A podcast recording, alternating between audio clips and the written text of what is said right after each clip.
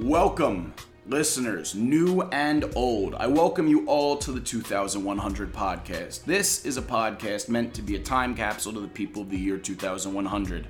I am your host. My name is Jason Peters. I am a writer, journalist, and producer based out of Philadelphia. At J Peters 2100 or Jason Adjacent is where you can find me online. Today, I welcome you all to the Curtis 50 Cent Jackson School of Sociology. Many people don't know this about me, but sociology low key changed my life. I got an A in sociology my first semester of uh, college, and then became a professor's assistant to my sociology professor, Timothy Radloff at East Stroudsburg University. This is my first time I'd ever done well in a class or been praised on my intellect by anyone, let alone a professor. In making these episodes of 2100 about Niagara Falls, I created two sociological experiments, the first of which being the interviews I conducted themselves. I interviewed the mayor of Niagara Falls, Canada, and mayor of Niagara Falls, New York, in the same day and asked them both the same questions as a sociological compare and contrast of two politicians to be evaluated by the people of the present and then reevaluated by the people of the future as a difference between Canadian culture and American culture, and a hyper focus on this one town split by two of the largest countries in the world. The second sociological experiment is much more long term. I gifted both mayors a time capsule meant to be opened on January 17th, 2100. The catch is, there's a secret message inside the time capsule that can only be understood if they are opened together. In the next few episodes, I will shine a light on the past, present, and future of a city that holds one of the greatest natural landmarks on Earth, shared by two of the largest countries on the planet, and get insight into the men in charge of it. And I know what you're thinking. What the fuck does this have to do with Curtis 50 Cent Jackson? Not much. However, he's the reason why I decided to ask both mayors 21 questions. Girl,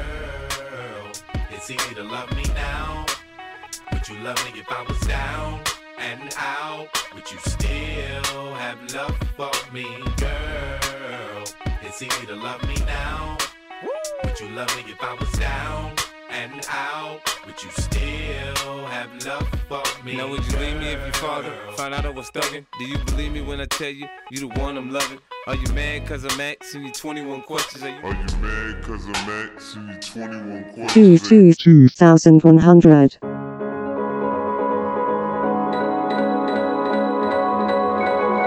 Challenge for you, Floyd. If you can read one full page of a Harry Potter book, nigga, I'll give 750000 to whatever charitable organization you want to.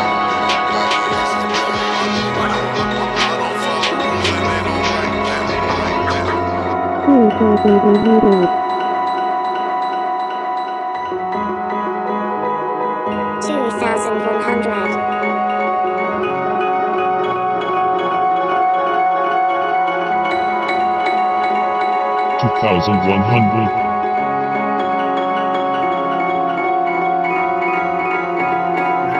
Well, I can't tell you the time. Can't tell you this time. No, yeah, man. Yeah, I can't tell you about the future. The future. The future. two two two thousand one hundred So, I'll be mostly keeping to myself, but chiming in from time to time while letting these two interviews rock. Because rather than explaining the two towns entirely, I'll allow the context of the interviews to set the table for you and then tie a bow on everything in episode 2. A few things you should know though. Conventionally, people prefer the Canadian side of the border, and I'm not saying that to offend Americans. Uh, by no stretch of the imagination are either side of the border exactly modern. Niagara Falls, Canada has the population of about 86,000 and has the vibe of an American college town. However, the impact of tourism gives the heart of their downtown area the same feel that, like, Universal City Walk might have at Universal Studios Orlando. The Canadian side of the border is reminiscent of, like, 2010 to me. Niagara Falls, New York, on the other hand, has a population that is decreasing at an alarming rate, going from 62,000 people in 1990 to 48,000 in 2018. This trend is mirrored in Niagara County, neighboring Buffalo, and throughout former hubs of manufacturing throughout the United States. Niagara Falls, New York looks like any other city or town that lost its major source of income. It is barren, for the most part. The infrastructure of failed businesses and old attractions stand rusted as the main street serves as a stark reminder of the past, and more so, the reality of the present, just before you cruise into the kitschy, cute, touristy side of Canada. Combined, the neighboring factions of the same namesake morph to be the size of Waco, Texas, or Charleston, South Carolina. If the entire territory of Niagara Falls was one city, it would be about the 200th largest city in America or the 45th largest city in Canada, comparable to St. Catharines or Sherbrooke. The two very different cities produce two very different mayors. I'll allow them to introduce themselves and answer the first three questions so you can hear for yourself. Here I am with American Mayor Rob Restiano. So, with me right now, earlier today, we interviewed uh, Mayor Jim Diote in uh, Ontario, Canada. He is the mayor of Niagara Falls, Canada.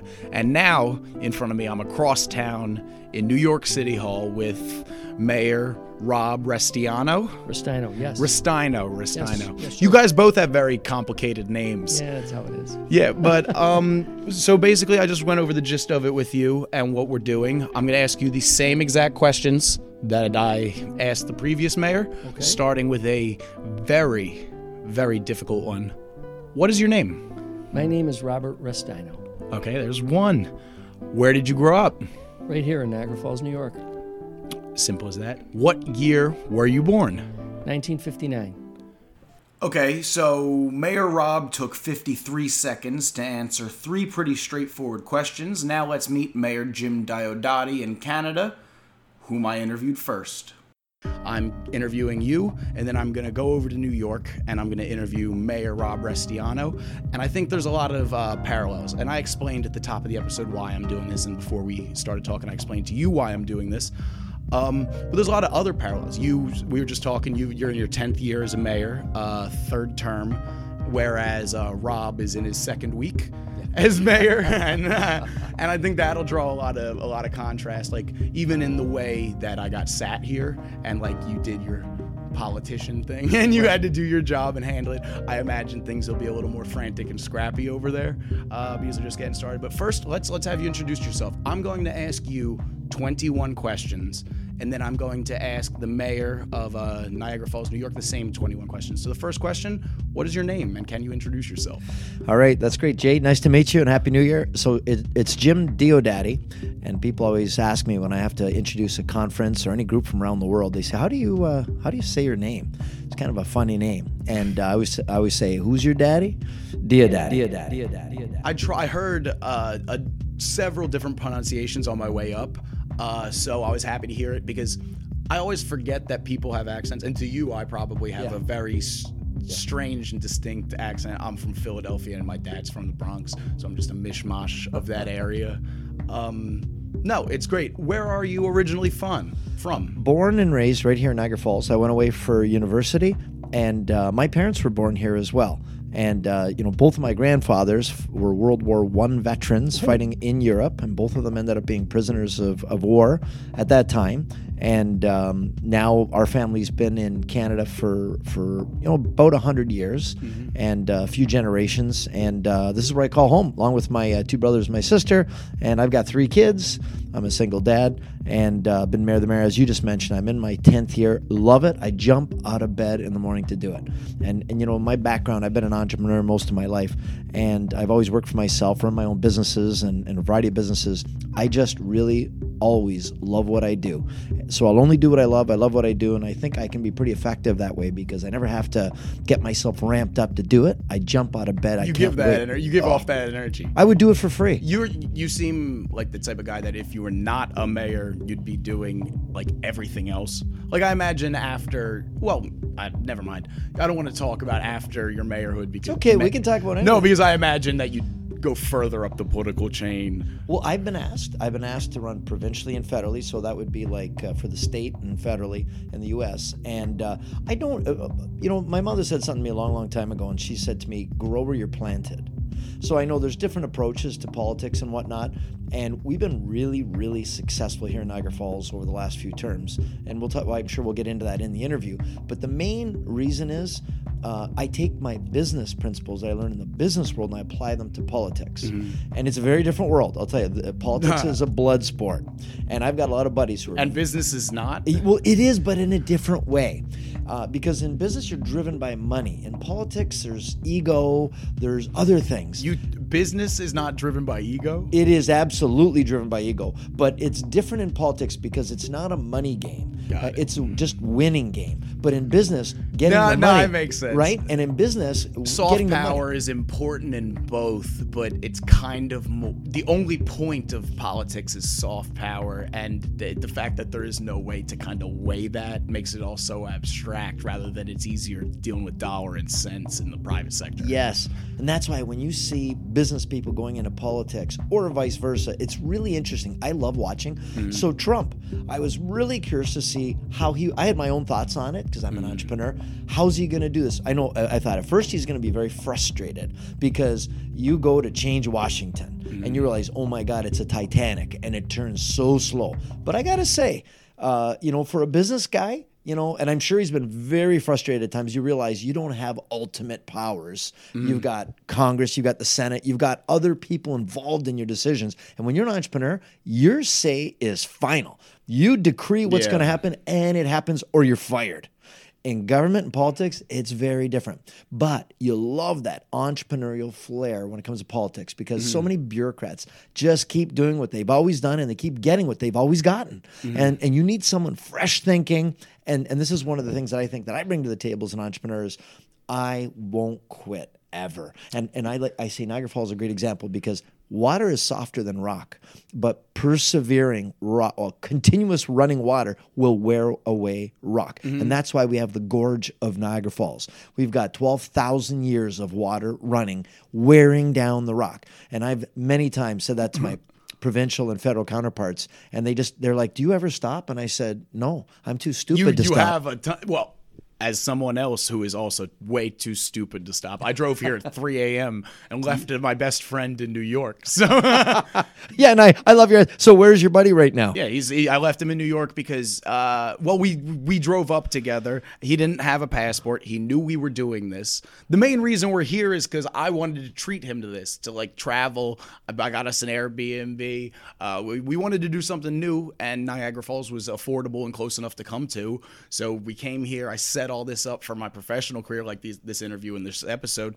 And uh, he never got his passport, so I left his ass in Sucks- America. Sucks to be him. and shout you know- out, shout, shout out to Ronnie. Can you say hi to Ronnie? Hey Ron, listen, I feel bad, buddy. You got to come back with Jason, and you know, do me a favor, come during the summer, and I'll line you you guys up with passes to do some of the coolest things in the world, like taking boat rides right up to the falls. Like there is some cool stuff. We'll get there. We'll get We'll there. get so there. we got to get to question three. All right, we, sounds we, we were at seven minutes and we're not even at three. What year were you born? You can knock this one out. 1965. Got it. just because that's 1965.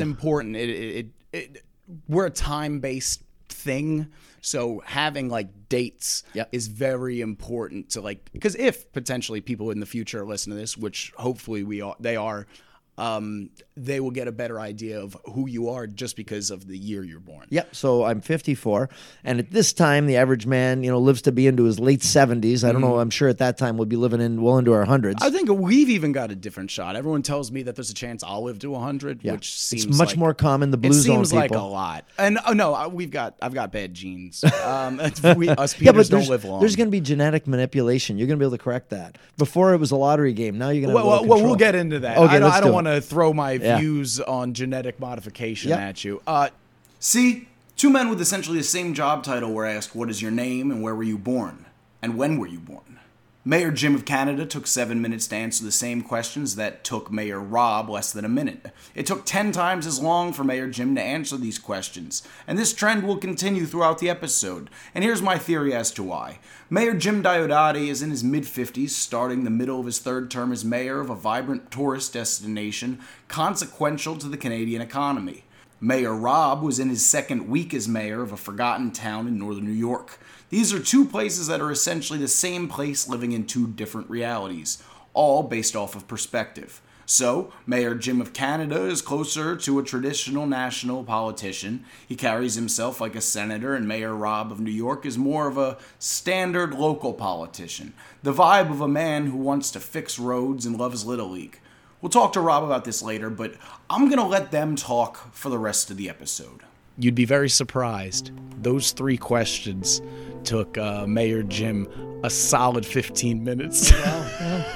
I tend, as an attorney, I tend to try to get right to the point. but- no, no, I- and I and I see that. It's good to that uh, com- contrast will shine through um, glaringly between an entrepreneur and an attorney. I like that. Um, who was your uh, favorite pop culture figure growing up? Oh, my favorite pop culture figure. Geez, I don't, I don't, uh, pop culture. It could be anything. It could be a musician. It could be an Well, I'm a, I'm a, well, I'm a, I'm a big Bruce Springsteen fan. Really? Oh yeah, huge. Well, that that will come. We will come back to that because, believe it or not, that is relevant to this interview. Okay, great. I'm an enormous Springsteen fan. Okay, so Bruce Bruce Springsteen was your guy. Yeah. yeah. Okay, I'm, I'm just getting a timer set up for something else. Okay, um, so Bruce Springsteen. Did you have any hobbies or play any sports growing up? Uh, played sports, uh, baseball, um, some hockey. Um, actually enjoyed tennis and golf too. So um, and and these days now in my life, a lot more golf. Is, was what was there one sport that was specific or one hobby that was specific? Baseball was my thing. I could I could get up in the morning and just be ready. Was, was baseball bigger on the, this area? Oh yeah, when I was growing up, there were uh, multiple little leagues. We had um, intercity tournaments. Um, the city too was a bit larger then, uh, Mhm. so there were there were more of us. Um, Yeah. Sort of running around in the in the city parks, uh, pickup games. What, what do you mean larger? Well, um, at the time of of my birth, uh, the city was almost twice the size it is now. Got it. Uh, in terms of population. Mm. Um, and so there were obviously more families, uh, more kids. There were the, as Mhm. I say, there was at least four or five, maybe more, um, separate little leagues all throughout the city of Niagara Falls. And um, as a consequence, you could have a tournament that had Midtown and Hyde Park playing against Cayuga, uh, uh, Cayuga Little League and LaSalle Little League, um, Whirlpool. So there were a lot of different um, leagues out there, uh, sort of consuming all these young young uh, kids who were out there wanting to play ball. Oh, that's awesome. Um, number four, who is your favorite pop culture figure growing up?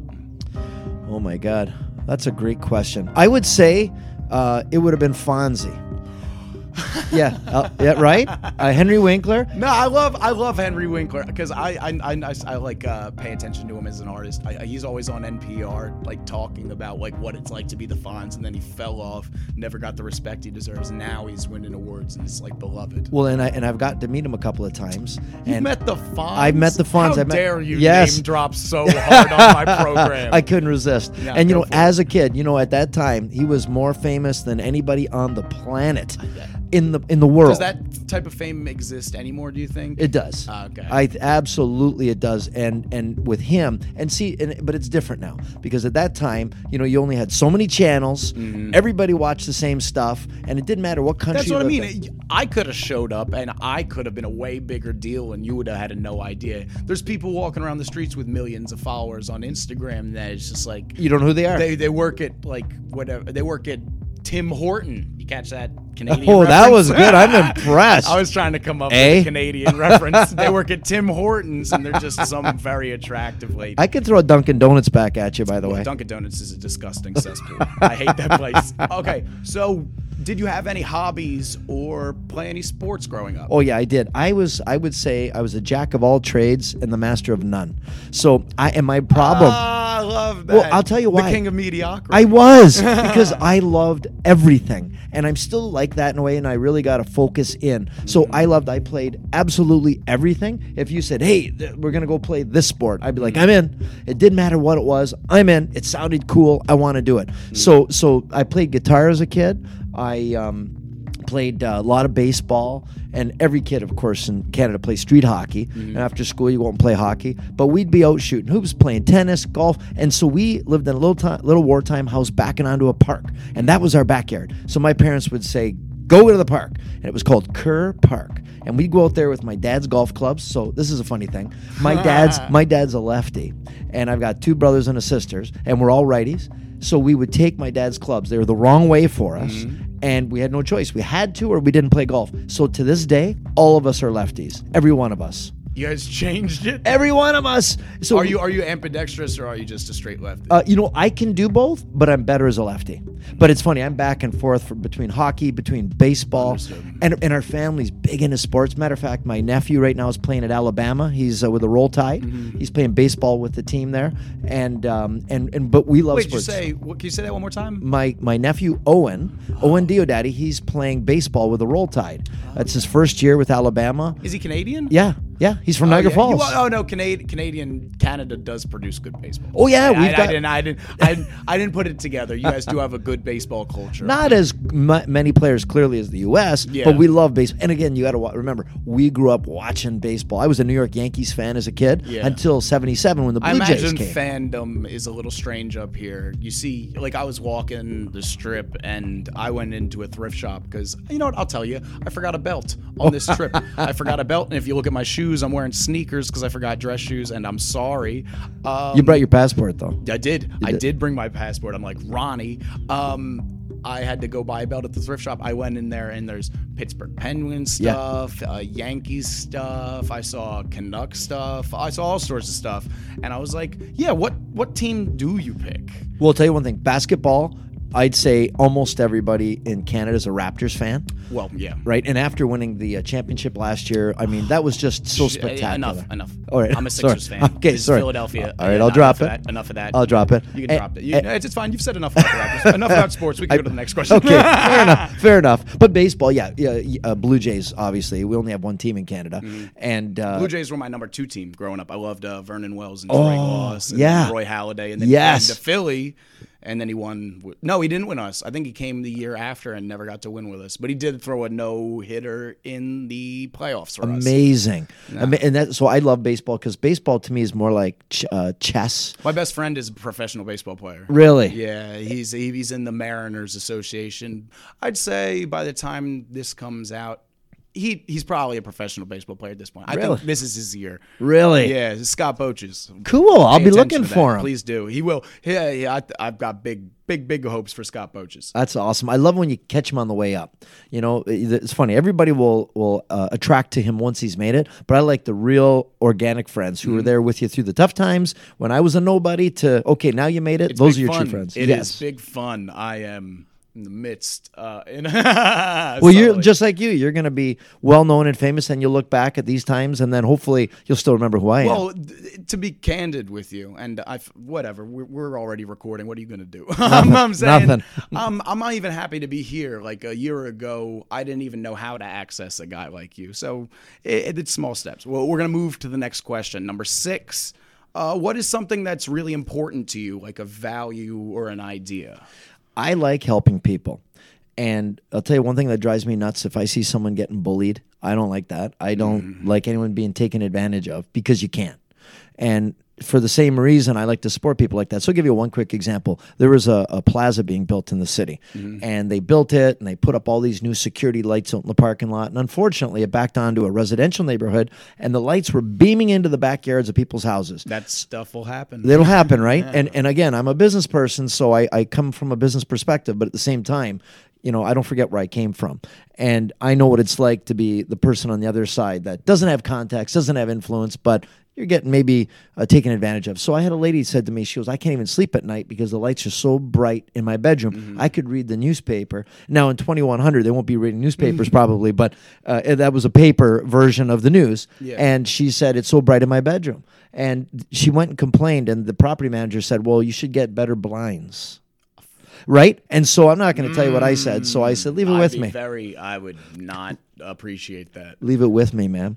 So anyway, she was a senior citizen, and to me, senior citizens paid their dues already, and so now they're fading. And so what? We forget about them. I, I don't think that's how you Yep, I, approach I mean, they're the largest voter bloc in America, and they are still seemingly ignored. and they vote. That's Yeah, the they're best the part. largest vote. They're the largest group of active voters in America, Right. And they're still almost wholly not represented. It's unbelievable. So anyway, all it was a simple solution, uh, but they needed some encouragement to do the right thing. Mm-hmm. So they just had to put blinders on the lights, and they could direct the light away from her yard, Mm. and they took care of it. Everyone was happy. She was able to sleep again at night, and but it was such a simple fix. But sometimes they need encouragement to do the right thing. and outs and outside eyes often help. You don't even know you're doing something wrong until someone shows you. Exactly. And then when someone points it out to you, and I get ignorance and I get unconscious incompetence when you don't even know what you don't know. But once someone points it out to you, if you don't rect it, rectify it, you're just a dick. And and I got no patience for that. Mistakes, I encourage. I tell my kids make as many mistakes as you can. Just learn from it because there's no such thing as mistakes. They're lessons. Then you do a different thing next time. But if you repeat, you're just being a jerk. You deserve to suffer. So in this case, we pointed out to them they didn't want to fix it. Well, they did now. So hopefully they learned a lesson. Got it. What is something that is really important to you, like a like a value or an idea? Um, well, in terms of a value, um, I would think that uh, trust, uh, trust and loyalty are important to me. Um, an idea, I think the idea of public service, um, being able to give back to your community is important. Do you have any uh, particular reason for either either three of those? Uh, like any anything that that stems back to? Well, you know, um, my father was a guy who believed in all of that and sort of passed that very same sentiment on to us uh, kids. And so I sort of grew up with this idea um, of the importance of public service, either in a volunteer capacity or otherwise, but giving back to the community was important. Oh, got it. No, and I understand that. Uh, uh, the I have very similar values. Right. Uh, question number seven out of twenty-one. Who is your favorite musician? Well, my favorite musician. Well, um, I. I mean, I'm an old. I, I, I like. It can be new- anyone. I, I- you know, when I watch um, old scenes of Chuck Berry, I'm just amazed at the talent that he had back at a time when that kind of performance wasn't. And it was also rudimentary. Like, Yes. There's something special about like a guy like Chuck Chuck Berry. Yes. And seeing him do it, and then seeing there be like a 15 year gap for the next person to do it. right right and the evolution too Mm-hmm. you know the ability to see i mean I, I would go back and watch some of those things and then i start to see some of the folks um, as i was growing up basically these are these are just sort of different takes on his performance Mhm. um, so that that was that's interesting to me Yeah, Chuck. No, uh, Chuck Berry. Uh, he is seen. He ages very well. Like Yeah. uh, everybody, as time goes on, um, Chuck Berry's reputation gets better and better. I've noticed. Uh, like as people like Elvis get talked down on, Sure. Chuck Berry gets risen. But I actually heard they had a better relationship than than than it, uh, the public will allow you to believe because the music Sure. uh, culture back then was a little more sharing. Sure it was. than it is currently. That's But- correct. Yeah, and I studied media. Yeah. Um, now we're gonna go. Um, who is your current favorite musician? Oh, you know, that's a great question. I love music. Geez, uh, you, you catch me off guard a little bit like this with some of the questions. I would say They're, uh, they're gonna get weirder, and then they're gonna. So uh, I'll, I'll let you in on the structure of the questions while you think of your answer. First, first seven questions is is to get to know you. Yeah. And then the last few questions is about Niagara Falls. okay. So I would. th- Then we're gonna hit the lightning round soon. Okay, so I'm not great with names, but I'll tell you the lead singer of Train, Got it. Yeah. and I'm going to tell you why. Uh, first of all, I love his music. Second of all, I went and saw him at one of our casinos not long ago, and he, and I've seen a lot of performers there, and some of them are really high in themselves, some of them are too good, whatever, and some of their egos are just out of control. And and you know what? We all have egos, and the key is just control it, right? Because we all bleed the same way. We all go through. We put our pants on the same way, good point.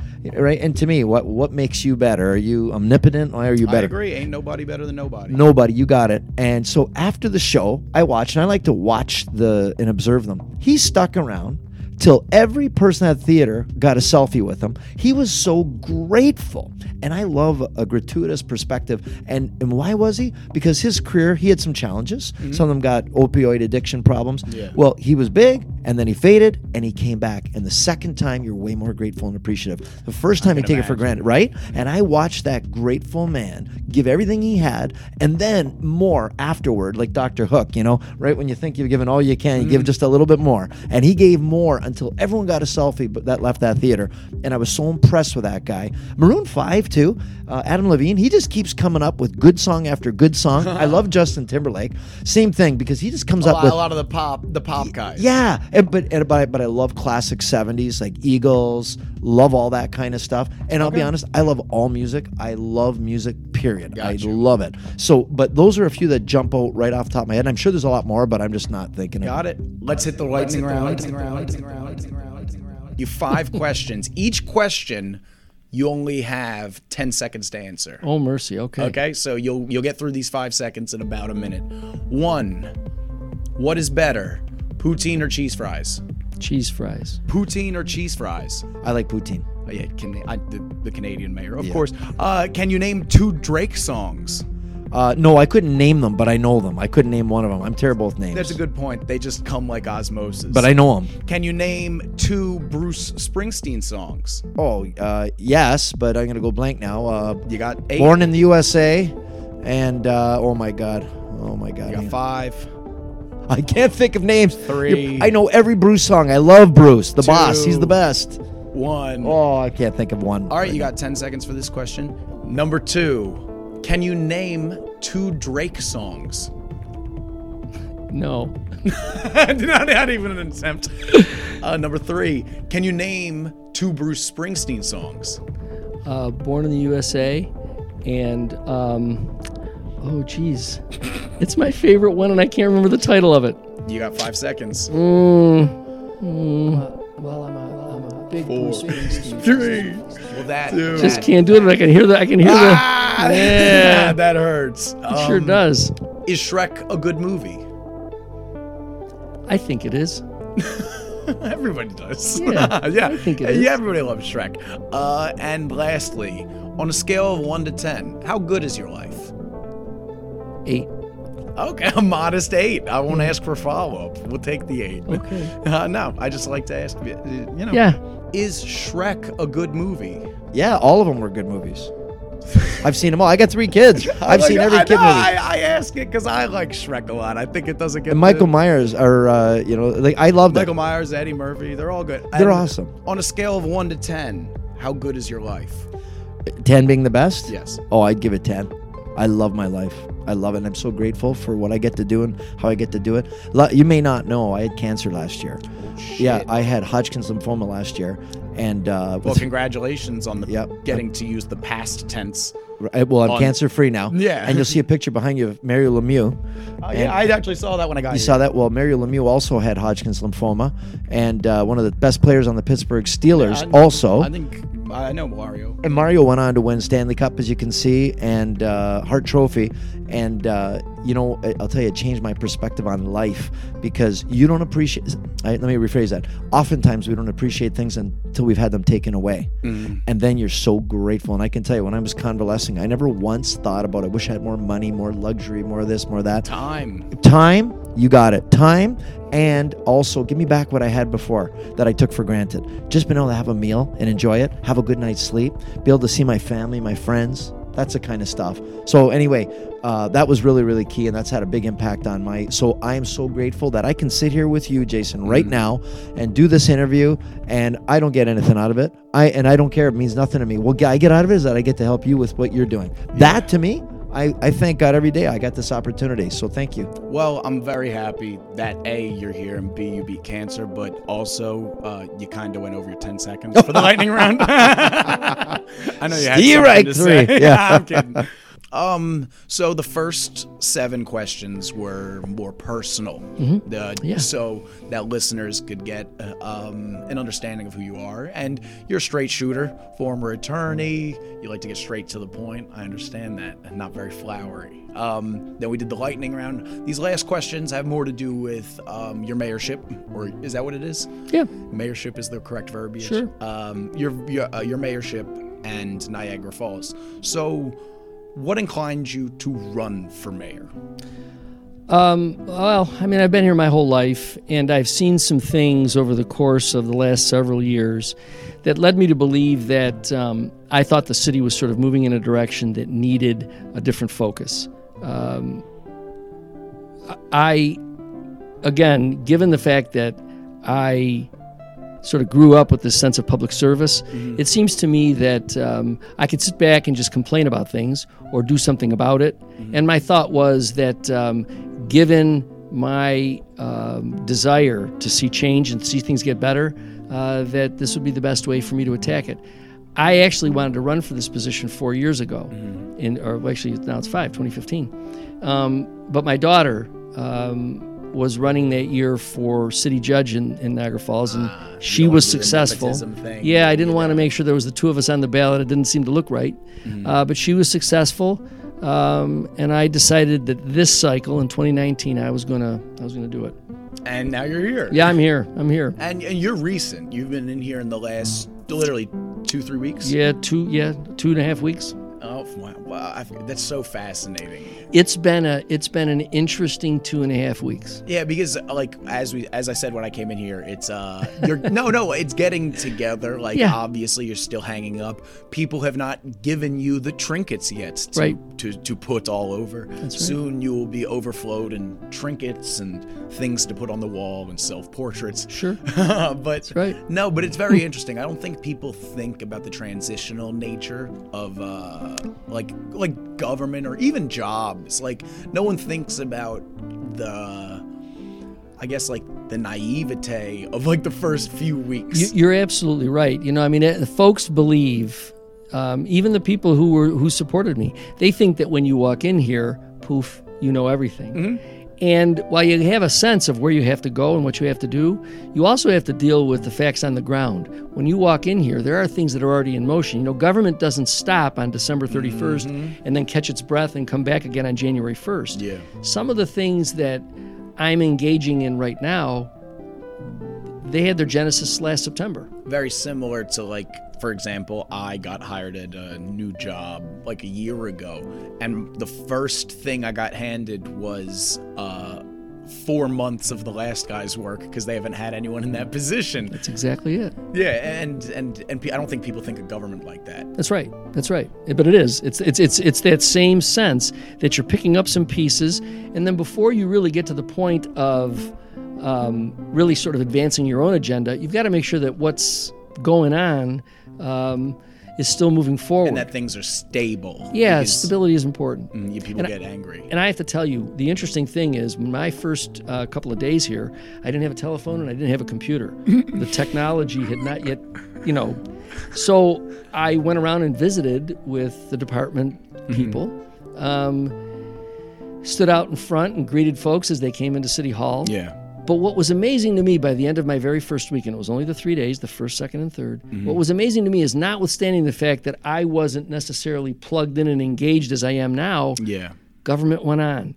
These good civil servants did their thing. There mm-hmm. was that stability, that continuity, that things were going to happen. it's a machine Yeah, and the machine operates. chugs on It just keeps moving. Yeah, which is which is weird, but we, which is well, th- you see that when the government shuts down. Sure. We see that like people are just gonna they're, they're gonna do stuff. That's you can right. say whatever you want. That's right. But we got there's stuff we gotta do. That's right. The stuff's got to get done. That's right. um. So an- another question. Uh, we're at 14 of 21. What is something about Niagara Falls that people do not know? Well, you know, Niagara Falls, um, its connection to um, Nikola Tesla um, and the and the whole power creation, hydropower creation, and the fact that this guy um, was amazing. If I'm not mistaken, I think he has maybe six or seven hundred patents for a variety of things, some of which are just remarkable. Things that you wouldn't have thought back in the in his day um, somebody would have been thinking about. Things like electric cars and stuff of the things of that nature. So um, there's a lot of history here uh, that um, I don't think, and, and we have uh, we have an underground railroad uh, heritage center museum. Niagara Falls certainly had an important place in an awful lot of things that have gone on, not just in the not just along the east east coast, but even um, all throughout the United States. All right. Uh, yeah. Um, I, I the reason why something that led me to this topic Yeah. is that there's not a wealth of information about Niagara Falls online. Like when you look up Niagara Falls, they're like waterfall. Sure. They could do just waterfall. Yeah, you know, I, I have to tell you, and, and you're absolutely right. Um, if I say to someone that I'm from Niagara Falls, um, often people don't realize that there's a city here. It's almost viewed like the Grand Canyon. We thought that Yes. Niagara Falls was just a thing, like a like a like a natural um, uh, uh, uh, event, um, a natural location. But there is a place. This is a place where people live, and so you're right. There isn't an awful lot written because the city itself doesn't often get a lot of attention as much as the natural I, I wonder. don't think I don't think it gets any attention. I don't think most people know about. I've been trying to figure out the identity of this area. Like when you meet people, because people. I'm from Philadelphia. right? um, distinct culture. Uh, when you go to Philadelphia, there's a certain way to act. There's a certain way that people act. There's a certain way that people talk. Here, it's definitely different than, than Philadelphia. no question. And this this area kind of reminds me of like uh, an Allentown or like a. Um, We are more Midwestern than we are Eastern Seaboard. thank you.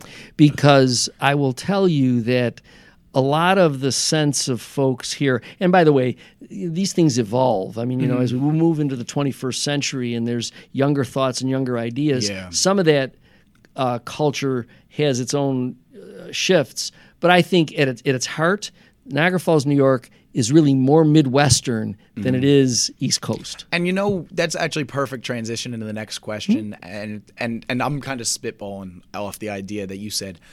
I think some of that Midwestern charm m- might be the proximity to Canada, because the people act here act a little bit Canadian, and the people over there act a little bit American, and I don't think most other places would have anything like that uh, because you guys share a direct border, share a direct name, rather than in Buffalo, that's over there. Yep. Here, it, it seems like there might be more interaction with the Canadian culture. Oh yeah, and I'll be honest with you, there are I Like even I hear it in your voice. oh sure. I hear the Canadian thing in oh, your sure. voice. Oh, sure.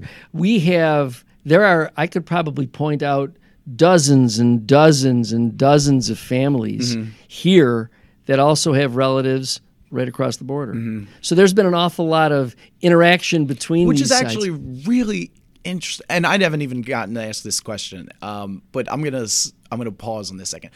I just spoke to um, a German journalist. Um, he's a German journalist, editor of the Jacobin magazine, and he's a German historian.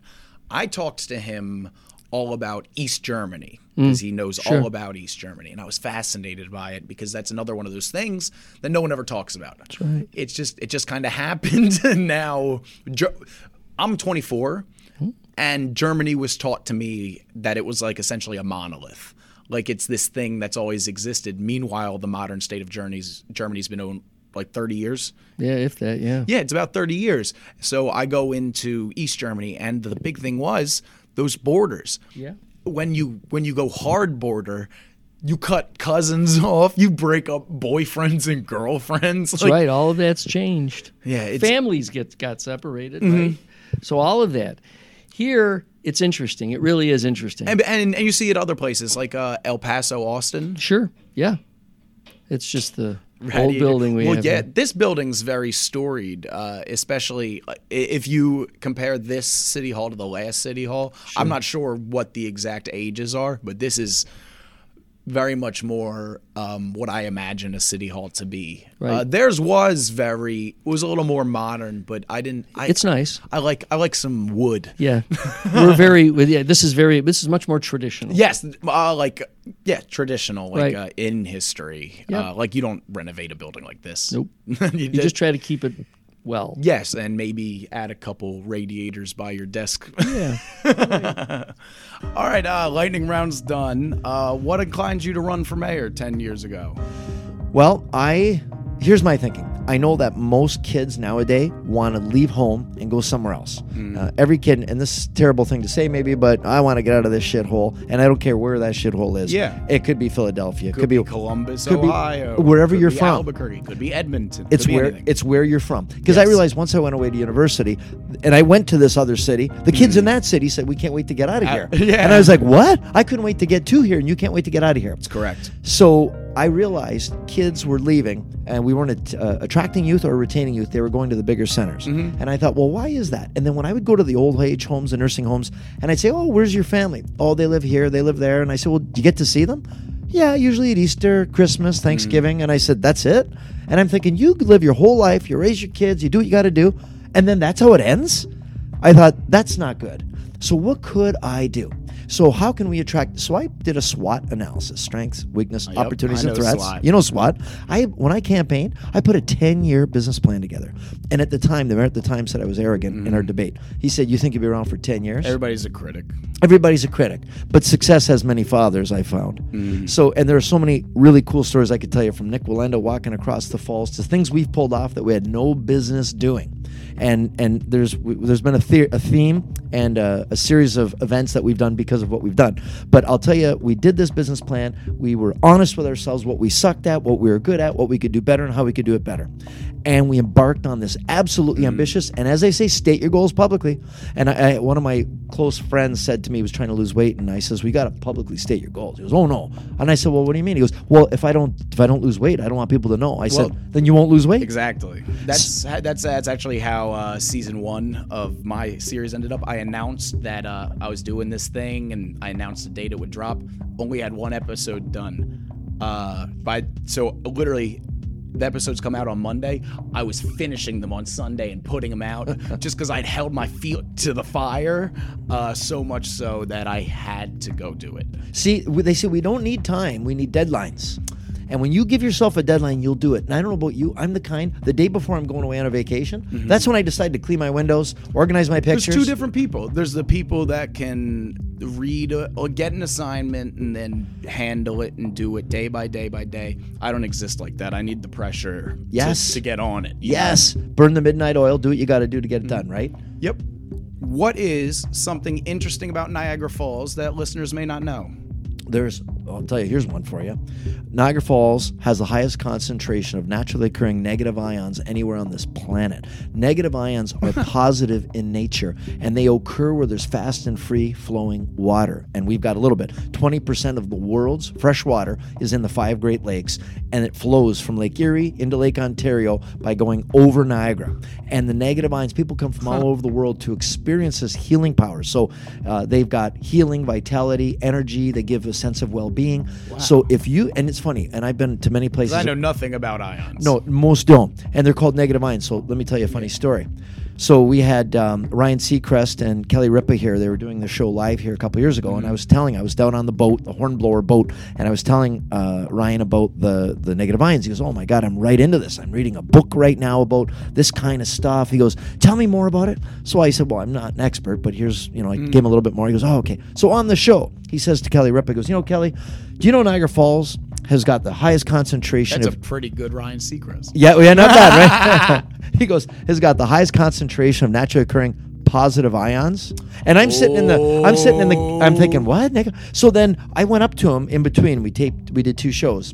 I said, Ryan, They're negative ions. He goes, Yeah, yeah, I know, but positive sounds way better. That is the most Ryan Seacrest shit I've ever heard in my life. I'm telling life. you, I'm like, oh my God, we'll just change the name. Feel free. So, negative ions, and people will come, and I'm going to tell you something. People have said to me, and I've been around the world, oh, I've seen pictures and videos in Niagara Falls. I Mm-hmm. said, yeah, that's like seeing a picture or video of a steak. I said, very different experience biting into one. Yeah. So I said, you come here, let the mist hit your face, watch the sun rising, and and feel and take in the negative ions. I go, it's the most incredible, and this is a natural wonder of the world. Man didn't create it. It's been here. It's wonderful, and you can experience it free. It belongs to the world. Mm-hmm. Doesn't belong to us. We're gatekeepers, but this belongs to the planet. Yeah. Come down and feel it and experience. And it's the gift that keeps on giving. Hydroelectric energy for New York State and for Ontario. Beauty, tourism. We got 40,000 tourism jobs because of that water going over that rock.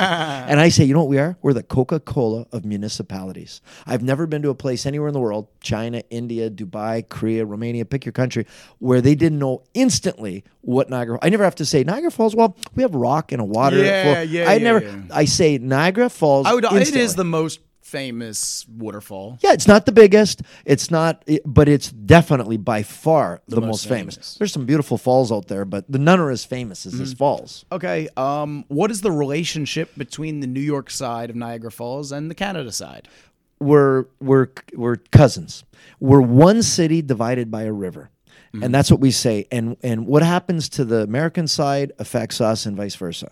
Uh, we're close, um, but we're kind of like twins separated at birth. You know, and we're both kind of growing up living Mm-hmm. I'm our own. so happy you used that analogy because that is the exact analogy I use for why I'm doing this. But I'm not talking about Danny DeVito and, and Schwarzenegger, real twins. And and I'll tell you, I, and the mayors, uh, I work very closely with my cross border mayors, whether that's uh, in Buffalo, you know, Mayor Brown, or, or was Mayor Dyster, and now Mayor Restaino in uh, Niagara Falls, Lewiston, Rochester, Pittsburgh. I deal with a lot of the mayors, South, you know, uh, Charleston. A lot of the mayors, we've got good ongoing relationships Yeah. and and Niagara Falls, Canada and US have gone in different directions over the last 50 years and it's kind of a sad scenario what's happened and of course at one time hydroelectric energy was cheaper here because we created it so all companies industries located right near the falls to get cheap electricity Yeah. well, later it was, uh, I guess you'll call it socialized, where it didn't matter where you lived, everyone paid the same in the geographic area for Yeah. electricity. So being closer to it was no advantage. Well, then industry started to leave the area. They just went where they got cheap land, cheap labor, because. Build the high, out. right, because the Yeah. electricity piece was the same. And spread everything out a little bit. Right. And that affected us. So Niagara Falls, New York was huge hotbed for industry. It was booming. Buffalo was booming. Yeah. That whole area was incredibly on fire. And things changed all of a About the same time manufacturing left everywhere else. left Exactly. here. And- and well, here's the irony. So much of it was going to Mexico, going to China. Well, now you go to China, they're worried because it's leaving China, it's going to the Philippines, Indonesia. Well, that's that's the nature of of how that works. It's only you, so. We, we were talking about this before.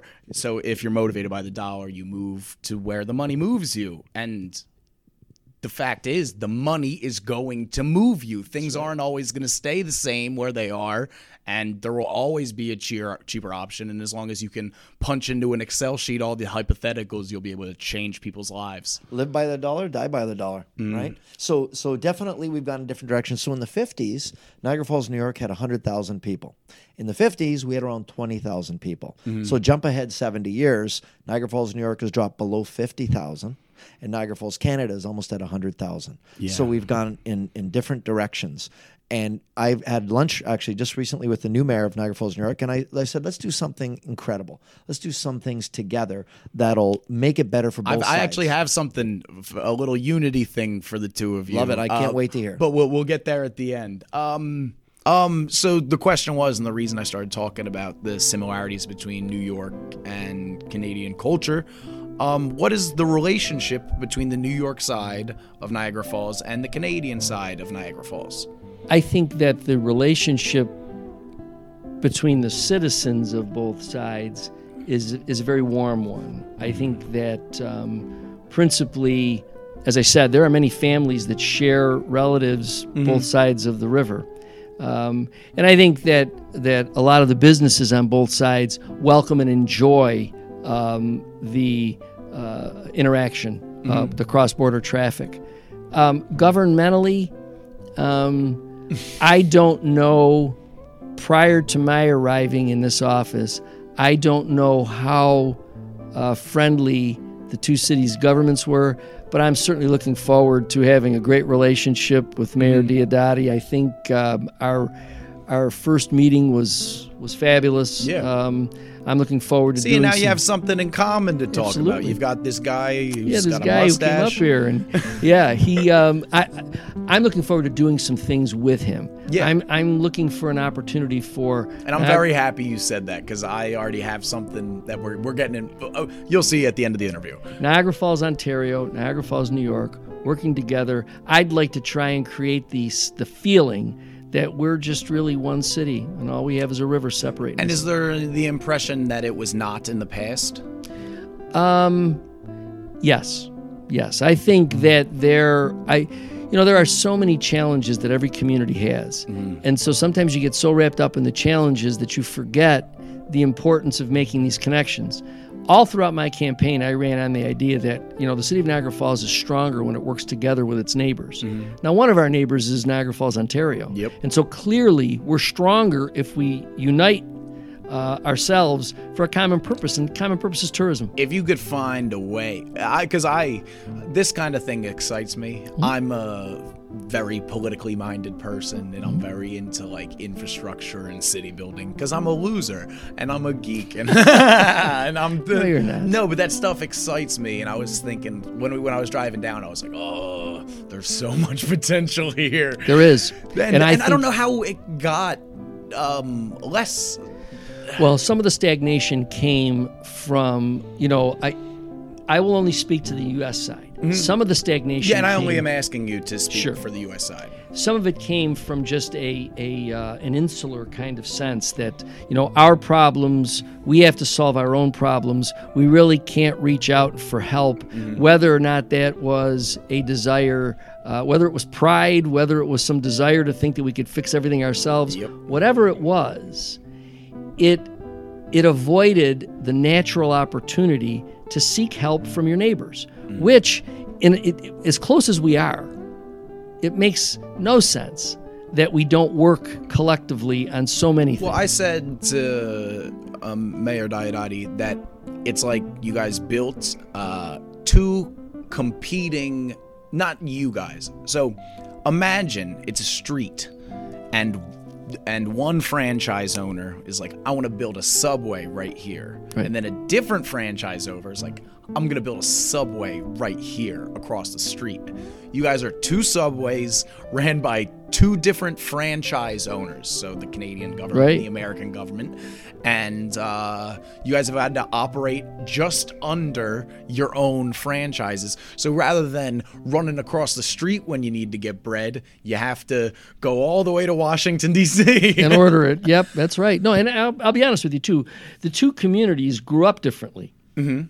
You know, the city of Niagara Falls, New York, was very industrial and was very connected to. Um, Oh well, that know, explains why nothing's here anymore. some of the auto industry in Detroit. Yep. We have an awfully our our uh, early history was very much um, carbon electrochemical. We were very very industrial. yes. Um, now I think what we need to do is we need to recognize that um, we do have a wonderful attraction Mm-hmm. um, in the falls, which I think we've always known. But now we have to provide some additional entertainment, some additional amusement. Yeah. Um, do we need to copy our neighbors in Ontario? No. almost, almost, simply almost specifically, you shouldn't. correct, but we need to supplement what we have here. There has been a real focus in the early part uh, uh, of this um, century on more environmental and natural attractions, hiking trails, and all that. And that's all great. That's all wonderful. But in the end, we also need to remember that families come here. And so, families, um, some may not have passports, Yep. just as My friend Ron. could happen. Right. And so we need to make sure that we also have amusements, things that can keep families here and have them entertained. So that's kind of the next phase, I think, of the development uh, for the city of Niagara Falls, New York, and uh, and I'm excited about it. Awesome. Um, question number 16. What is the biggest problem or issue facing Niagara Falls, New York in 2020? I think I think it's just making sure that we maintain our focus. You know, it's easy for a community that is looking uh, and, and, and has that breakout sense. Yeah. Because right now, um, Buffalo has um, created a little bit of a buzz about themselves. Yeah, they- Um, yeah, yeah, they're popping. Yep, still has uh, some growth uh, to go, I, I believe. So it's easy for us to sort of get distracted Mm-hmm. um, in in a, in a lot of the noise that's going on uh, with regard to Western New York growth. We need to stay focused on what we need to do. Carve your own lane. That's right. Don't get distracted. That's Don't do right. what Buffalo's doing. Buffalo's already Buffalo. That's right. And Ontario's aren't already doing what they're doing. We have to be ourselves. We have Yeah. to find our lane and stay in it. What is the biggest problem or issue in Niagara Falls in 2020? Niagara Falls, Canada, or U.S. Niagara Falls, Canada. The biggest challenge, well, I guess. yeah, guess you're Niagara Falls, Yeah, not, Niagara not Falls. his Niagara Falls. See, I just think of it as Niagara Falls. They are in my head. They're like um, competing Niagara Falls franchises. Okay. They opened up a subway next to a subway. Both are financed by different finan- financiers, and uh, in a, wh- whichever subway is better is better. That's a great analogy. Uh, one advantage that we'll always have over uh, Niagara Falls, New York, is the view's better from our side. Ah, Even though one. the falls are on their side, but our view's better. It's kind of like what's. I'll, I'll let Ronnie know. I'll real quick. I'll drive, take the pictures, and when I go Oh, back yeah. to New York, I'll show. Oh him. yeah, and he'll know. And and we always laugh about that. I said it's like you fixing up your yard. Mm. Uh, I'm the one who benefits if I live across the street, right? Yeah, so man, that makes sense. You put Christmas lights exactly, on your house. Uh, yeah, and I give them for you to put on your house so I could enjoy them. so it's one of those kind of things. But we light. Uh, I sit on in an international, binational uh, committee. Uh, it's the Illumination Board. We light up the falls. And and like we just did a worldwide RFP request for proposals for new lighting technology. We're the first place in the world to put the LED technology that we did as we did on the falls. We lit them up 300% brighter, and the color schemes we can do now spectacular. That's why when you're you and your buddy come back, we'll go play with the lights. We can change lights on the falls. We'll do that. Wow. We'll take you up to the tower, and it's it's a cool, fun thing. We've had kings, queens, princes. We've had all sorts of me, neat you know, there. me, kings, You- you- princes. that's right. You're the king. you're the king of the uh, podcast. I'm the right? king of the future, baby. You are. you are. And de- decree it right now. So so we've got so many neat things we can do together. And and so the lighting of the falls was one example. Nik Wallenda walking from the American side to the Canadian side. I watched that. You watched that on NBC. We had 150,000 people show up live to watch it happen, and we had a billion people in a 24-hour period watch this. We had every news media from around the world. We had every major media. It was spectacular. So those kind of things, we can do some incredible things together. Yeah. We don't need to compete because what's good for them is good for us, and vice versa. So- But for example, uh, the reason I call it a franchise, if the call comes from corporate and you guys both get the same thing, you guys get to price it differently. That's kind of under like I like the franchise idea. But oh wait, back to the question: What is the biggest problem or concern in 2020 for you? Guys? Okay, so I would say uh, global uncertainty. So, what really affected Niagara Falls more? Well, I'll tell you what our biggest challenges are. Number one, here's three things that affect tourism in Niagara Falls, and none of which we have any control over. Uh, number one is the weather. The weather we have no control Yeah. over, but what I say is we can have control over the Weather Channel, and let's make sure they have good forecasts. right? So I'd sway it. How much to make it 60 40, good weather, bad weather? I mean- That's weather. Second thing is evaluation of our currency, the dollar. You know, that kind of stuff is done at a much higher level than a municipal uh, level. Yeah. And when the American dollar is stronger, it's good for our tourism because Americans know, like right now, your your dollar will go farther, go 25% farther by coming here. Mm-hmm. So when you do that, you can do much more for much less. And we love that. So it's an incentive for you to come here and spend more money. Mm-hmm. And the number one tourist that we get from anywhere in the world are Americans. We love having Americans. And I can tell you, half my family is American. From Seattle to New York to, you know, uh, Charleston. I've got family all over the U.S. Got it. And, uh, and the third thing is global uncertainty 9 11. Let me just talk real briefly about 9 11. My first daughter was born that day. She was born 9 11. Now, if you can imagine, in Niagara Falls, Canada, Niagara Falls, New York, talk we- about a day. right? On the U.S. side, they've got Robert Moses. On the Canadian side, Sir Adam Beck. We produce a lot of electricity. We're one of the most uh, uh, well-known cities on this planet. And we know we're a target. And so I'm in the hospital holding my newborn, my first child, my daughter, Olivia, and and I couldn't find any doctors, any nurses. They're all in a room watching what happened, what just unfolded. And I'm thinking, oh my God, what have I done? What have I brought my daughter into? And and I and I remember, and the borders closed instantly. You can imagine what that did to tourism when your number one client can't come across. And at that time, only about 10% of Americans had passports. Well, I imagine this is all very uh, fresh. Um, the global uncertainty thing, because you guys are just you guys are dealing with a current uh, global crisis with the plane in Iran. Exactly. We're dealing with that. We're also dealing with uh, an issue with uh, China because uh, Huawei, their big uh, 5G. I'm, I'm, I'm, know all about. Huawei. you know about that, and so we were the ones that detained the CFO of of Huawei, and and she's being held right now in Canada for the U.S. for extradition. And, And thank God you're talking about this because I'll be one of the few uh, media outlets in America talking about this. Right? Talking about Canada and oh my Huawei. gosh! So it's put us in a precarious spot, right? So, Hua- and Huawei, for the listeners, Huawei's like a company bigger or as big as like AT and T or Verizon, Yes. but it's in China. And uh, the Canadian, um, the Canadian either military or officials arrested the CFO. Correct? Yeah, we did um, uh, because we've got uh, binational um, treaties with the U.S. and the U.S. wanted her arrested, so we arrest her. That's Got the it. arrangement we have, and um, and we've been holding her, waiting for she's got a hearing coming up, and of course that put us in bad place with Chinese relations. Yeah. immediately. So so, but I mean, obviously the U.S. we're we're cousins, brothers, sisters, Yeah. however you want to say it. We're very very close with the U.S. I mean, I laugh. I said I speak American as well as Canadian. You know, I know the difference between a couch and a sofa and a soda and a pop and a highway and a freeway. Yeah. But but regardless, it put us into a tough spot. And of course, we're going into 5G technology. When they're listening to this in the year 2100, it'll will probably be a 10G by that Yeah. time. God knows if this will hold our attention span. It probably won't because it'll be like talking about horse and buggy. But I will tell you this: it's going to mean downloads will be a hundred times the speed. And a surgeon, and we're excited about this now, will be able to do a surgery across the country without being there because it'll be real time, and they'll be able to mechanically do it with a robotic We- arm. I follow a lot of that So you technology know with the on. premise of the show. yes. Um, what is your biggest concern for the future of Niagara Falls, or for the future in general? well, if the falls ever stopped running, that would be terrible. Well, well, you never know. with global warming, here's what my thoughts. Uh, with water shortages, uh, so it's funny. It seems we've got the pendulums swinging all over the place. Either we've got floods or we've got fires. Either we've got too much water or not enough water. So there's the polar ice caps are melting right now, and whether global warming, whatever you want to say, the causes, climate change is happening. Yeah. So what's happening? Happy to hear you say that. Yeah, well, it is happening. You can't deny that. You can debate why it's happening, but you mm-hmm. can't deny that it is happening.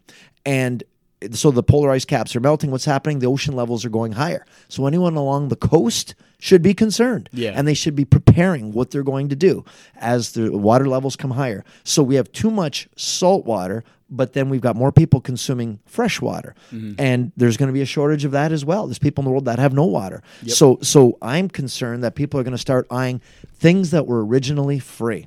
And water is one of them. So water's always been free and abundant, and you never ever thought twice about it. You put Yep. a well in the ground, you take what you need. Well, as we're it's becoming more and more scarce, that is one of my great clean drinking fresh water is one of my concerns. And we sit on the world's largest freshwater reservoirs, the five Great Lakes. That's on my mind, and I know everybody's looking at it, and and I know how people are with money and desire. So you think people are going to try to do what Deer Park and Nestle did to Michigan? exactly, and they're- and Nestle's doing in Northern Ontario too. Don't. If you, sir, if you have any, chance, stop them. They will short you. They will kill your people. well, uh, they're they're taking it for so cheap, and people will die. Yes. people will die. Uh, I don't. So, uh, yeah, yeah. uh, uh, I get so. I haven't had it. I. I've, this is the first time I've ever talked about it on the podcast. I don't even talk about it on social media. But I haven't had a. I haven't purchased a Nestle product in three years. Well, it's really it's scary, you know, and and they've got us convinced. You know, they've marketed to a point that we think tap water is bad for us, and you know, our tap water. I'll tell you something. Uh, trust me. There's, know. there's movements all across America and all across the world that have to remind people to drink the water in their house that they already pay for. Well, let me tell you this. We've done our own independent testing here, third party testing here in Niagara Falls. Our water is better and cleaner than the bottled spring water that you buy in a bottle. And I believe it. it why would you want to drink something that came out of plastic? Well, you- and not right. to mention the amount of oil that is wasted in plastic production Yep. and the amount of waste. Uh, And and they call it spring water. We call it beaver piss. so if you want to drink beaver piss, by all means, go yeah, nuts, and, right? and pay for it too. And pay for it. Pay for something that should be fresh and free.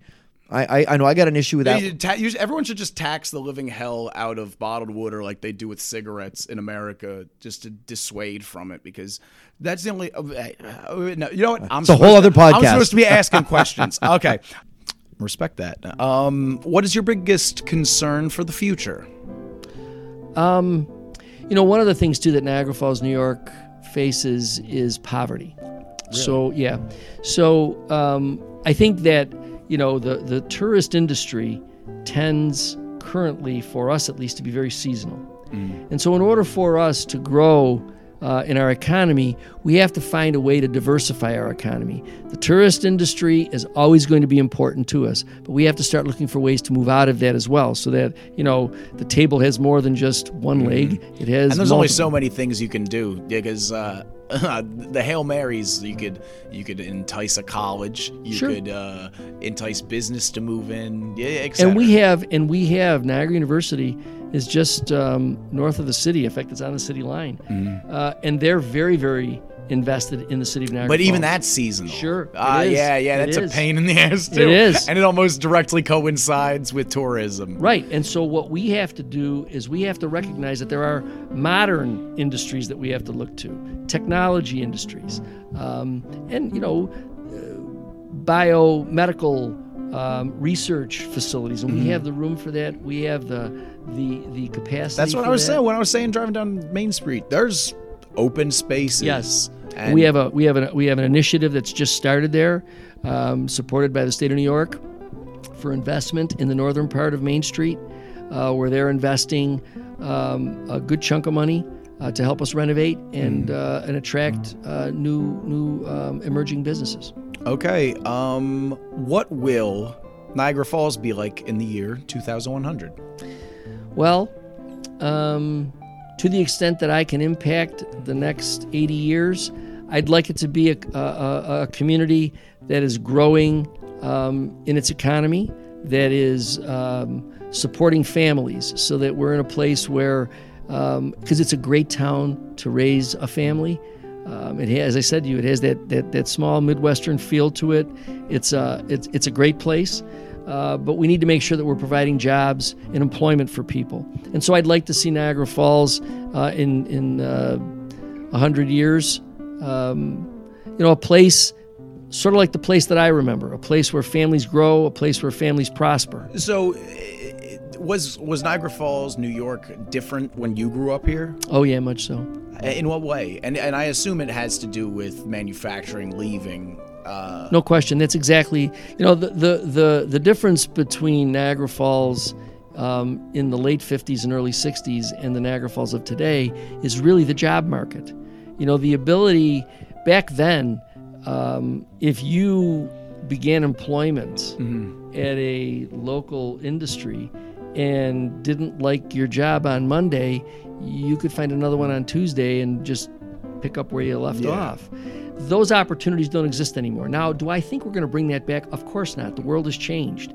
Industries have changed. But I think what we need to do in the in Niagara Falls, New York, is I think we need to start taking a look at those technology firms. You know, Southern Ontario, Southern Ontario has a really growing um, uh, technology industry, and ultimately, a lot of those firms are going to need um, a U.S. base. Well, it's natural for us. And as we work toward more cross-border traffic, we're going to be that place. All right. Um, we're on our last few. Um, what do you think Niagara Falls will be like in 2100? Well, um, that's a great question. As you'll pull up in your levitating vehicle and your, you know, all the, we'll, we'll see what happens. I don't know, but I know one thing. I'm a big sci-fi buff. I love science fiction movies Mm-hmm. and anything. So, and and what I can't get over is how much of it becomes realized. You know, when you look at how Captain Kirk and Spock used to, you know, uh, flip open their communicators, and how we've already had flip phones. Flip phones been long gone for 20 years, and where technology is going.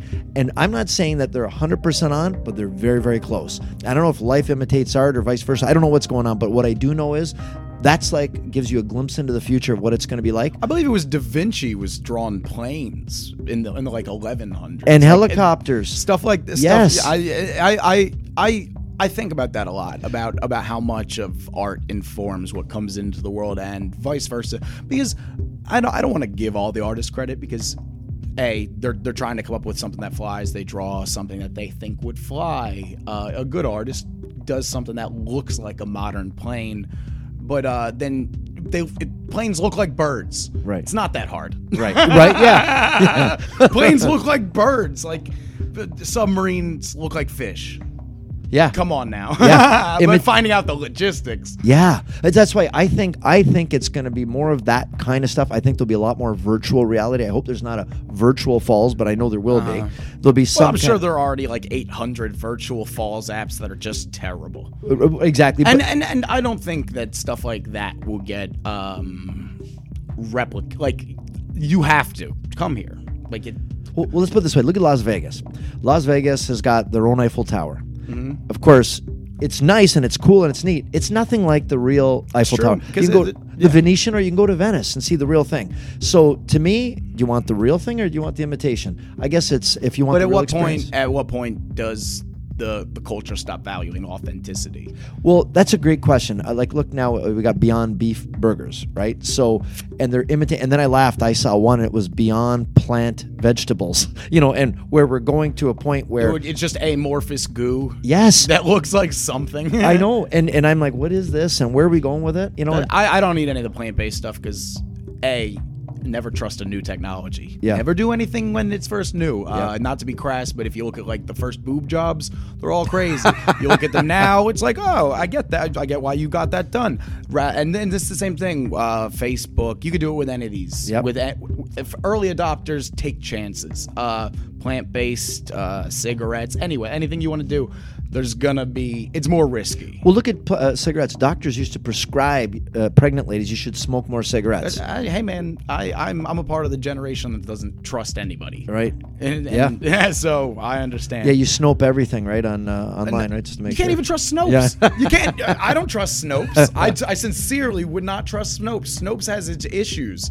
Uh, like even Snopes has minor. Uh, and I don't believe in objectivity. I believe in admitting your biases, Right, letting right. letting the people evaluate you, and that's why my journalism career has been a little rough, uh, but it's coming together. I agree with what you're saying, though. Everybody, in some way, uh, is slanted a certain direction. if you pretend to be objective, then you're lying. Unless you come from if- another if- planet. yeah, if you're pretending to be objective, Right. that pretending in itself is a lie. Yeah. And if your job is to tell the truth, tell the truth not just about the story, Right. but about who you are. Yes. And I don't think that that's complicated, but many journalism professors disagree. um, num- uh, we got three more questions No left, problem. and some of them are different. Uh, some of them are sh- easy. Is there anything that you'd like to say to the people of the year 2100? Well, you know, when I when I, I I in some ways I like simpler times, but in other ways I want to be there in the future to see what happens and where technology takes us. And the idea that you know we'll have cures for cancer one day you know and cures for sickness rather than you know going through chemotherapy is a very barbaric way to blast the body and i can mm. tell you the treatment is worse than the than the sickness A lot of it is. it is. And I think I know that it's just like when you look at surgeries at one time, when you get an ACL done on your knee, they rip your knee a big line all the way up and down, and now it's three little dots. And in the future, they'll probably beam the part in and out. Mm-hmm. And and I and I think I look forward to a time when they can personalize your treatment for your body and your genetic makeup and your historic DNA. makes sense. Right? Rather than we treat everything the same way. Uh, Everybody gets this. Everyone, every, everything's a blanket. Everything's a monolith. Everybody's the same. One size fits all. Right. Like as if we did not grow up in different places and have different genetics. Yeah. Right. So to me, you can't treat everything. Everything's unique. So I look forward to treatments of that in that way.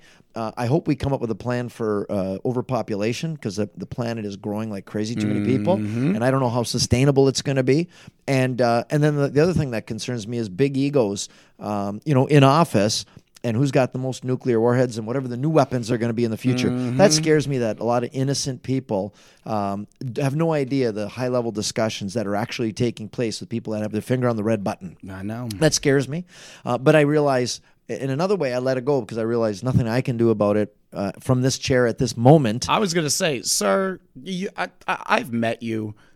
You eventually will get to make some decisions. Perhaps. Yeah. I mean, but Canada, we're known as just, uh, you know, you don't win three that. terms. You don't win three terms doing a bad job. Either that or they keep making bad choices here. I mean, I, I, I don't know enough about what you do here. you know, but but I, I I know one thing. You know, you don't make friends with clenched fists. You know, and if Mhm. everybody could focus on, and I think this is a big part of. So two things I like to do when I meet someone. Number one. I know you're superior to me in cer- certain ways, and I try to pull that out of you so I can become better, learn from you, and be Mhm. better, and not talk about my ego. And and it's funny because um, it seems like uh, the ego is a, a big important thing to you. it is because I think uh, you know there's a, a one acronym I've heard before, and whether you're spiritual or you're not, and I am spiritual more so than religious. I'm a spirit, but uh, edging God out. And the point is, you can instead of God, you know, universe, uh, higher power, whatever word- Energy, energy. Pick pick your poison. Exactly. Whatever you want to call it. I call it God, but you call it whatever you want. It doesn't matter. Yeah. And it, it, it is what it is. But I said, when you think that you're better than that, that thing, then you're out of control Mhm. because you're not. And and so, so I love that you're saying this. well, because I just think some of these, these people, these leaders, these these business people, you're gonna die. And You're gonna die, right? Yeah, no, and, no, and I no one's gonna that. no one's That- gonna that- talk about That's the you. point of the show, Right. Come on. You got a limited window to do something good. Do it good. Right? How are you going to be known? What's your legacy in life going to be? That you're an asshole, that you wreck things, uh, that you're what, what's it going to be? That's great. So my choice is episode episode one of my podcast uh, comes out on Monday. I'm going to send it to you because a lot of what you're saying is like in the it. first five minutes. well, I'd love to hear it. So my I want to have leave a positive legacy, and and I'm hoping that so so number one, I try to figure out what you have that's superior to me, so I can learn from you. Mhm. And and the second thing, um, and I and I like to say edify, ed- the word edification, saying nice things about other people and meaning it, Yeah. and trying to be real positive about it. And the third thing I like to do is find out what we have in common. Let's start with what we have in common instead of what makes us different. What do we have in common? And then build from there, because we're never going to agree on everything. If you if like you start from a point of difference or conflict or contention, it's going to be hard to connect. you polarize and you go in different directions and you're never going to meet in the middle. it's a very polarized times that we live in. It is because we're focused on oh you're a different religion than me already. We're, it's like well hold, hold on Yeah. we both like green. Can we start with we both Yeah, like and green? we both like yeah we, we eat cereal we all take naps i think it's pete holmes he said uh, i'm not afraid of anybody because imagine the biggest uh, baddest bully you've ever seen in your life just getting into bed and getting comfortable and, and just being like getting nuzzled teddy into bear? his little spot and he needs it he needs to get comfortable and in his head he's like trying to find the right spot and I was like that's perfect I love it. I love it. So so I think if we took some of those approaches to things, we'd be better. And the other thing I like to do too is be proactive and plan where I want to go. I mean, you got to plan your work, then work your plan. So what do you want to do? If whether it's lose weight or build something or attract something or fix something, plan it, and then how are you going to get there? Mhm. And that's that's it, just the way you're doing your podcast. I think I admire what you're doing. You had some challenges to come up here, And just like if I was planning. i to leave my best friend in new york Yeah, but that's going to be the best part of the story. And I love when you said, "So what's he doing right now? He's a big boy. He'll figure it out." You he is i trust ronnie he'll Yeah, figure it out I love that. I hope to meet him on your next trip, and then I line you guys up with some fun things to do. You've said it enough times where I almost have to email you. You got it, but you got to come during the nicer weather because right we now will. Well, we the, the the the drive up here was treacherous. Yeah. we do, doing 3 a.m. to 6 a.m. in like pitch black with the snow and like tr- no, nothing but us and trucks. It was wild. We have the final three questions. One. uh, Is there anything that you'd like to say to the people of the year 2100 who may be listening? I'd like to say to those people, Niagara Falls is a beautiful place. Um, if you haven't visited us, please come because you're going to love it once you get here. Uh, it's a friendly place, a place that really appreciates its visitors and its guests. Um, do you think that your answers will be similar to the other mayor's answers? Um, I, I, I don't know that they will be for a couple of reasons. Okay. Number one, he has been in his position for a little bit longer than I have. Yep. And he is facing a economy that's somewhat different than mine. He also has um, a different general government structure Yes. uh, than the one that I deal with. So some of our answers, I suppose our dreams and desires for the future might be the same because all of us want to have our communities to be healthy and, and vibrant. Um, but some of the technical stuff might be a little bit different. Uh, do you think, and uh, pardon my naivete here, but do you think he has more or less red tape restricting him than you do? Who do you think has more red tape? In in some areas, I think he has less. okay.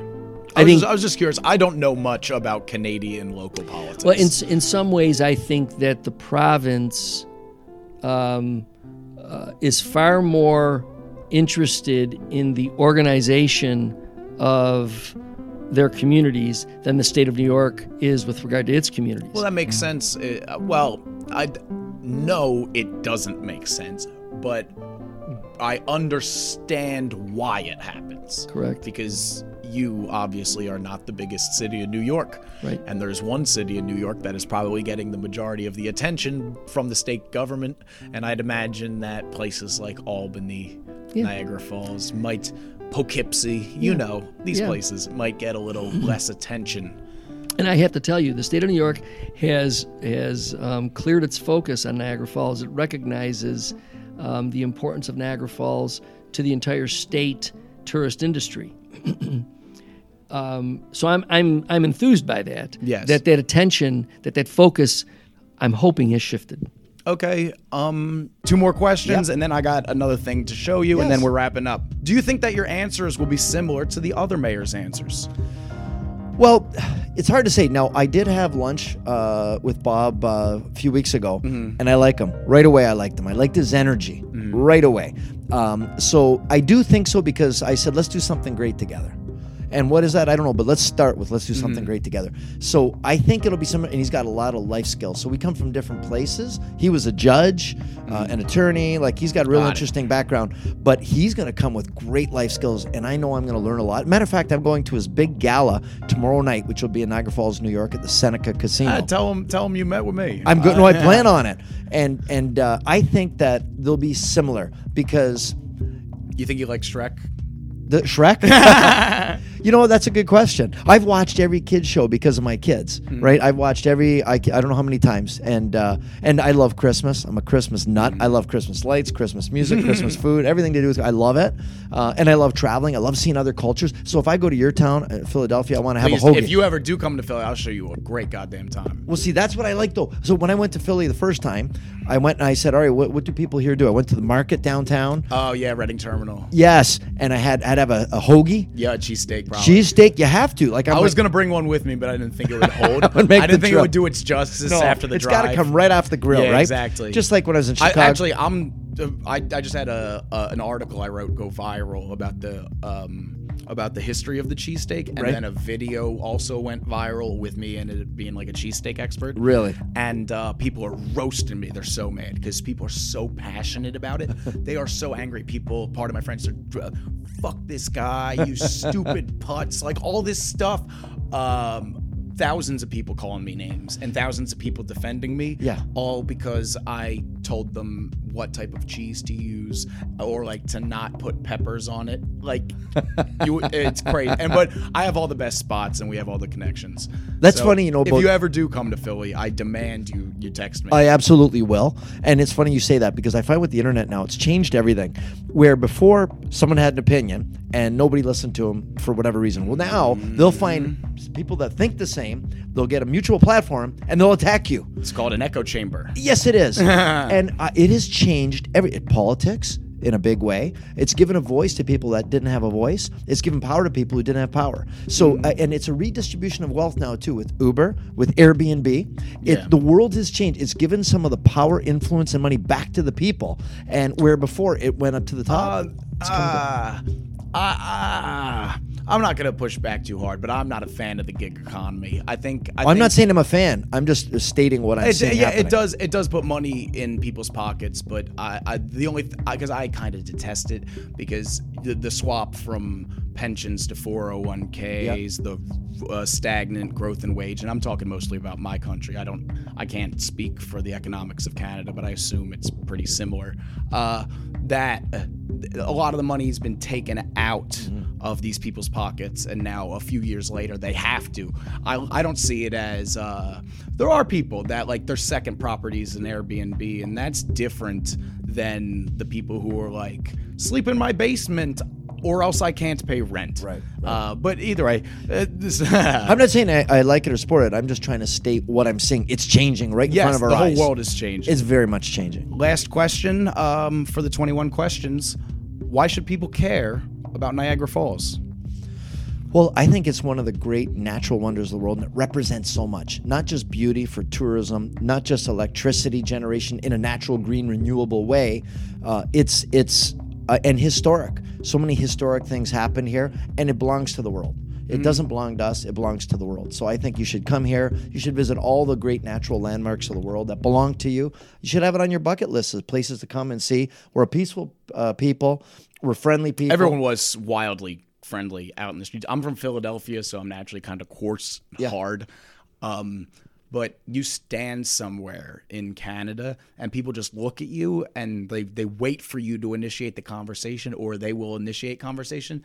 In Philly, um, if someone looks at me, I will glare at them so they stop. Well, and it's funny.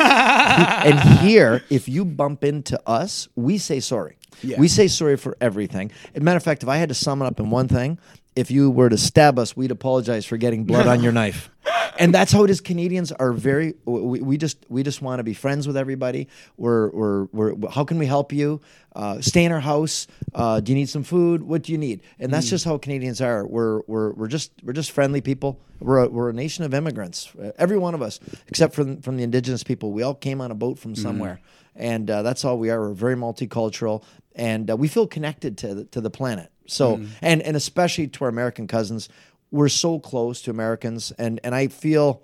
Sometimes I joked with the last mayor of Niagara Falls, New York. I go, I feel like I'm more American than you are, and I don't, I'm not even sure what that means exactly. But, but I think more like I'm aggressive. You know, my best friend lives in in Buffalo. Yeah. Uh, I don't know. I feel a real a real strong affinity and connection, and I love uh, anything that we say when America sneezes, we catch the cold. So there's a direct correlation relation Yeah. between us on so many levels. Last question before I have, I have something else to talk to you about before we do this. Um, why should people care about Niagara Falls? Well, um, I think they should care because, again, it is a community um, that has a wonderful history. Um, it is important to actually the American history and to see the natural wonder of Niagara Falls. I have to tell you that folks love to come here in the summer and enjoy the falls. If you have not experienced the uh, state park area uh, during the winter, then you're missing something That's what I'll be doing all day tomorrow. because notwithstanding whether there's any precipitation in the air, the mist of the falls covers everything down there in a wonderful sheet of clear ice. And so on a sunny day, it's like you're standing in a crystal An hour and a half is plenty content. That is all for the 21 questions interview portion of the Niagara Falls episode. We will be back in a question mark amount of time with part two of Niagara Falls. Uh, thank you to Mayor Jim Diodati and Mayor Rob Restaino for coming on my humble program and answering my 21 questions. Thank you to all the listeners and happy 2100. Would you love me if I was down and out? Would you still have love Could you love me in a girl? Could you love me on a bus? I'll ask 21 questions, and they all about us. Could you love me in a bed? Could you love me on a bus? I'll ask 21 questions, and they all about us.